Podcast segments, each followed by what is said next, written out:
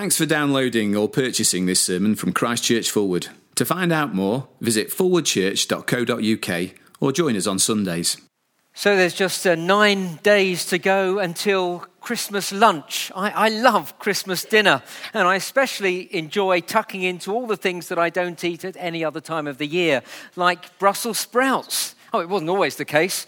When I was growing up and my mum put Brussels sprouts on my plate, I used to wonder what I'd done wrong that meant that I had to go through this annual bush tucker trial. But now I love them, and every year I wonder why I don't eat them all year round. And then there's bread sauce. In our house, we only ever have it at Christmas time. Uh, mind you, it is a strange thing, bread sauce. At no other time of the year do we dream of making liquid bread and then pouring it all over our dinner. And what about mince pies? I love mince pies. They are delicious. Well, they are these days. And I, I say these days because, as you might well know, mince pies used to be made of real minced beef. Now, can anyone tell me whatever possessed someone to create the first mince pie and then to offer it to a guest?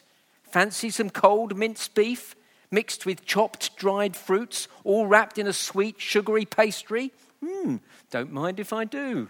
Um, anyway, the point is, there are some things I only ever eat at Christmas time, but every year when I'm feasting on Brussels sprouts, liquid bread and mince pies, I find myself wondering why I don't have these things all year round, because they are delicious.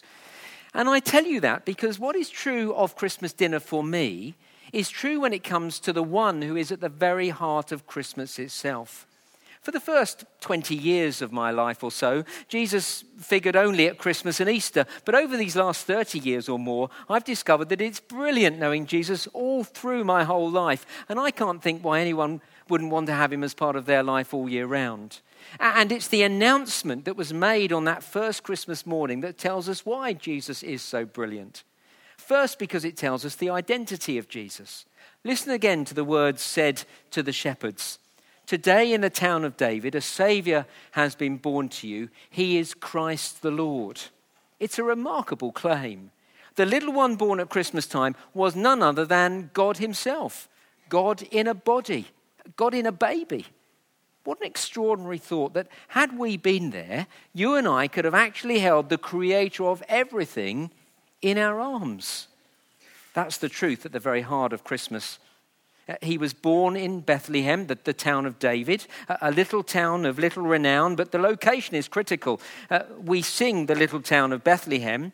It was chosen to be Jesus' birthplace because it was the town of David. That is King David, Israel's greatest ever monarch.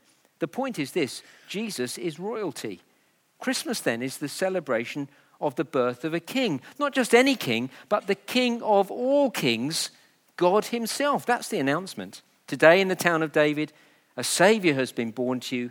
He is Christ the Lord. The Lord is not an honorary title that gives him a, a life peerage and a seat in the upper parliamentary chamber, but a declaration that he is God. Now that is quite a statement. But if it's true, it could hardly be more important. Not least of all because it tells us that all the guessing games about God's existence are over. He's come and made himself known. That, incidentally, is why Christians are so confident that God exists, because two thousand years ago he came and walked this planet.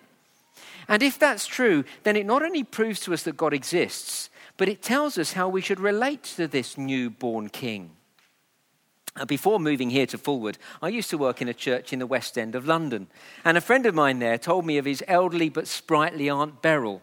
Auntie Beryl was invited to a neighbour's house for a Christmas get-together. You know, drinks, nibbles, Christmas carols playing in the background, that sort of thing. Auntie Beryl knew most of the other guests there because they were neighbours from along her street. But there were one or two people that she'd never met before. Now remember, this is in London's West End. So there's Auntie Beryl enjoying the canapés and a glass of mulled wine, when she found herself standing next to a bloke in his mid-twenties, red hair, wearing torn jeans. He introduced himself as Ed. And making small talk, as you do on these kind of occasions, Auntie Beryl said to Ed, "So dear, what do you do for a living?" And Ed said, "I'm a musician." And looking at his ripped jeans and not having a clue who she was speaking to, Auntie Beryl said, "Oh, I'm so sorry, dear. It must be so hard to make a living as a musician. Do you do anything else to help pay the bills?" Little did she know that she was speaking to Ed Sheeran, who last year was estimated to be worth over sixty million pounds. Now, look, the point is this. If you don't know who you're speaking to, you can't possibly know how to relate to them properly. But at the end of the day, while it might be a bit embarrassing to assume that Ed Sheeran finds it hard to make ends meet, just imagine how terrible it would be to go through the whole of our lives without knowing how to relate to Jesus Christ as we should. Well, the Christmas announcement tells us that Jesus is the King of Kings, none other than God himself. And so failing to relate to him as we should is a serious business.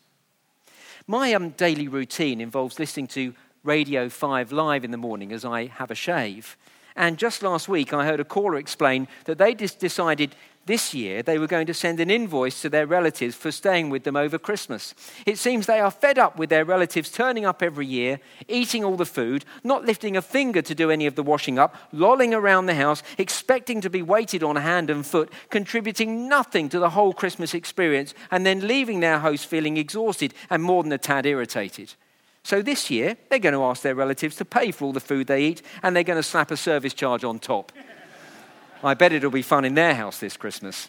Now, look, I, I guess most of us wouldn't dream of charging our relatives to come uh, for coming to our house for Christmas. Well, not until I suggested it anyway. Um, no, we wouldn't dream of doing that.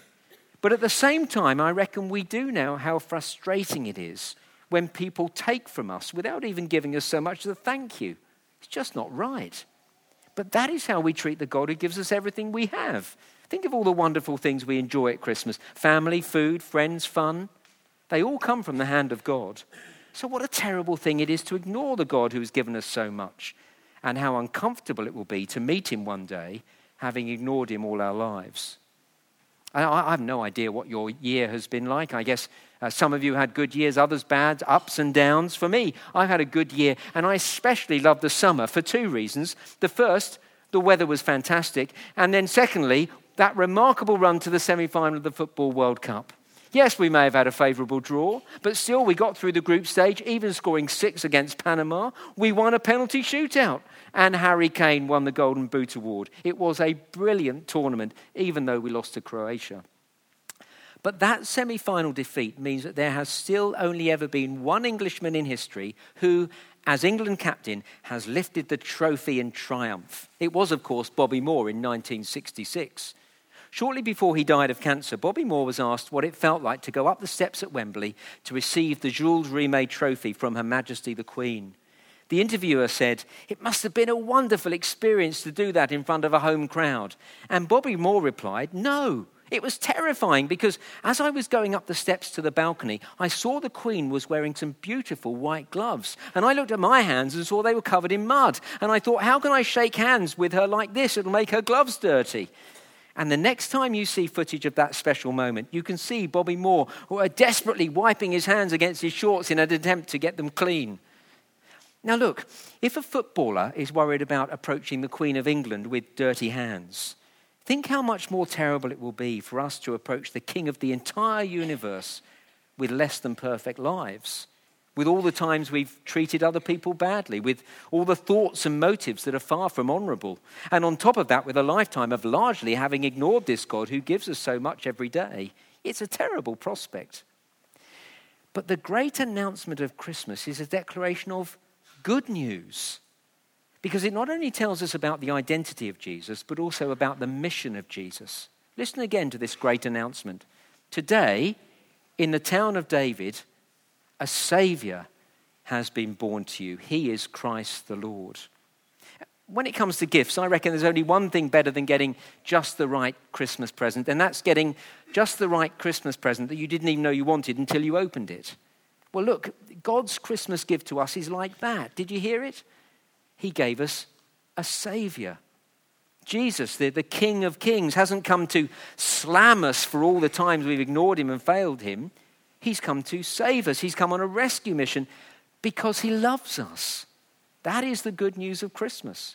And it is such good news that it's worth having all year round, and it can change your life forever. A couple of weeks ago, I asked my Facebook friends what they most feared about Christmas. One said uh, he most feared the credit card bill in January. Yeah, we know that feeling. Another was worried about the oven not working on Christmas Day because apparently that happened last year. Others feared that their relatives wouldn't like the presents that they'd bought them. And one friend explained that they have relatives coming all the way over from Canada this year, and they said, "I fear someone's stopping my in-laws from being with us this Christmas." Another friend replied to that, My fear is that my in-laws will be with me this Christmas. I have a fear of being burgled on Christmas Eve with all the presents under the tree being stolen. But all those fears are nothing compared to one friend who came up to me in person and said, I saw your Facebook post and my biggest fear at Christmas is death. And then he told me of his own dad's death some years back, just before Christmas. Is there any greater fear that hangs over us? Not just at Christmas, but throughout our lives. I can't think of one. The fear of death and, and what happens beyond death and being ready to meet my Maker. That's precisely why Christmas is such good news. A Saviour, Jesus, has been sent to rescue us from that fear. It was just about a month ago that we remembered the one hundredth anniversary of the end of the First World War, and we marked that occasion here. And as we remembered, I told the story of Ernest Gordon. He was captain in charge of the A Company in the second Battalion of the ninety-third Highlanders. His unit was deployed to defend Malaya from the Japanese. In December nineteen forty-one, two Japanese divisions landed in northern Malaya, and during the fighting, Ernest Gordon was captured. He spent the next three and a half years as a prisoner of war. And during that time, he, along with hundreds of others, were forced to work on building a railway through the jungles of Thailand and Burma. The conditions were terrible, so bad, many died. Remarkably, Ernest Gordon survived to tell the tale. And one story he recalls helps us to understand Jesus' rescue. At the end of a day's punishing work building the railway, a Japanese guard found that one of the shovels was missing. He worked himself into an uncontrollable rage and he screamed, all die, all die. And just as the guard was a begin, about to begin to shoot all the prisoners, one man stepped forward and said, I did it. The guard ran over to the man, hit him on the head with the barrel of his gun, and the soldier sank to the ground. The force of the blow killed him instantly.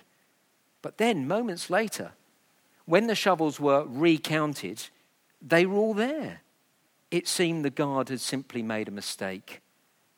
One innocent man had stepped forward to take the punishment for all the others, dying so that they might live. It is a little picture of how Jesus rescued us. He died on a cross, willingly stepping forward, an innocent man, dying to save others. We deserve God's punishment. We've, we've selfishly taken all good gifts of God and largely ignored him throughout our lives. But despite treating him that way, he still loves us. And so Jesus stepped in to take your punishment and mine, dying a terrible death on a cross. Wonderfully, he doesn't act like a frustrated relative at Christmas, sending you a bill you can't pay for a past you can't change. No, he says, I'll willingly pay the price myself. And in doing so, he restores our relationship with God. That is how much he loves you. His rescue mission means we can be forgiven and stand before God with a clear conscience, and so face death with confidence, knowing that we'll be welcomed into his arms for eternity. Forgiveness, a clear conscience, no fear of death, life beyond the grave. Now that's worth having all year round for the whole of our lives. And that is why Christmas is such good news. So how about it? They say the new year is the perfect time for new beginnings. Why not make a fresh start with Jesus Christ?